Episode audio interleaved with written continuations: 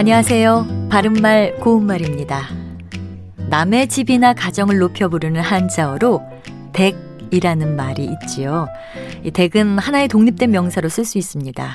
예를 들어 선생님은 댁에 계십니까? 라든지 아주머니 댁 이렇게 쓸 수 있는데요. 여기서 아주머니 댁은 아주머니와 댁을 띄어서 쓰도록 되어 있습니다.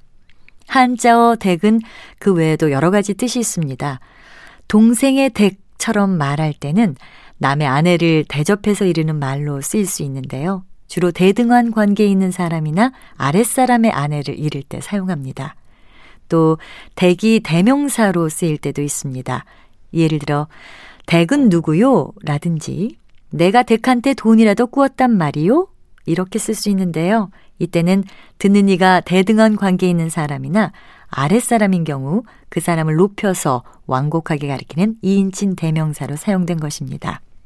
그렇다면 안성댁, 울산댁처럼 지명을 나타내는 명사 뒤에 댁이라는 표현이 쓰이는 것은 어떤 경우일까요?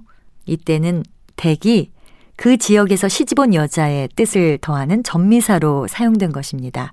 또 아내의 뜻을 더하는 전미사로 쓰이는 경우도 있는데요. 이때는 앞에 있는 명사에 붙여서 오라버니 댁이라든지 처남댁처럼 씁니다. 바른말 고운말 아나운서 변희영이었습니다.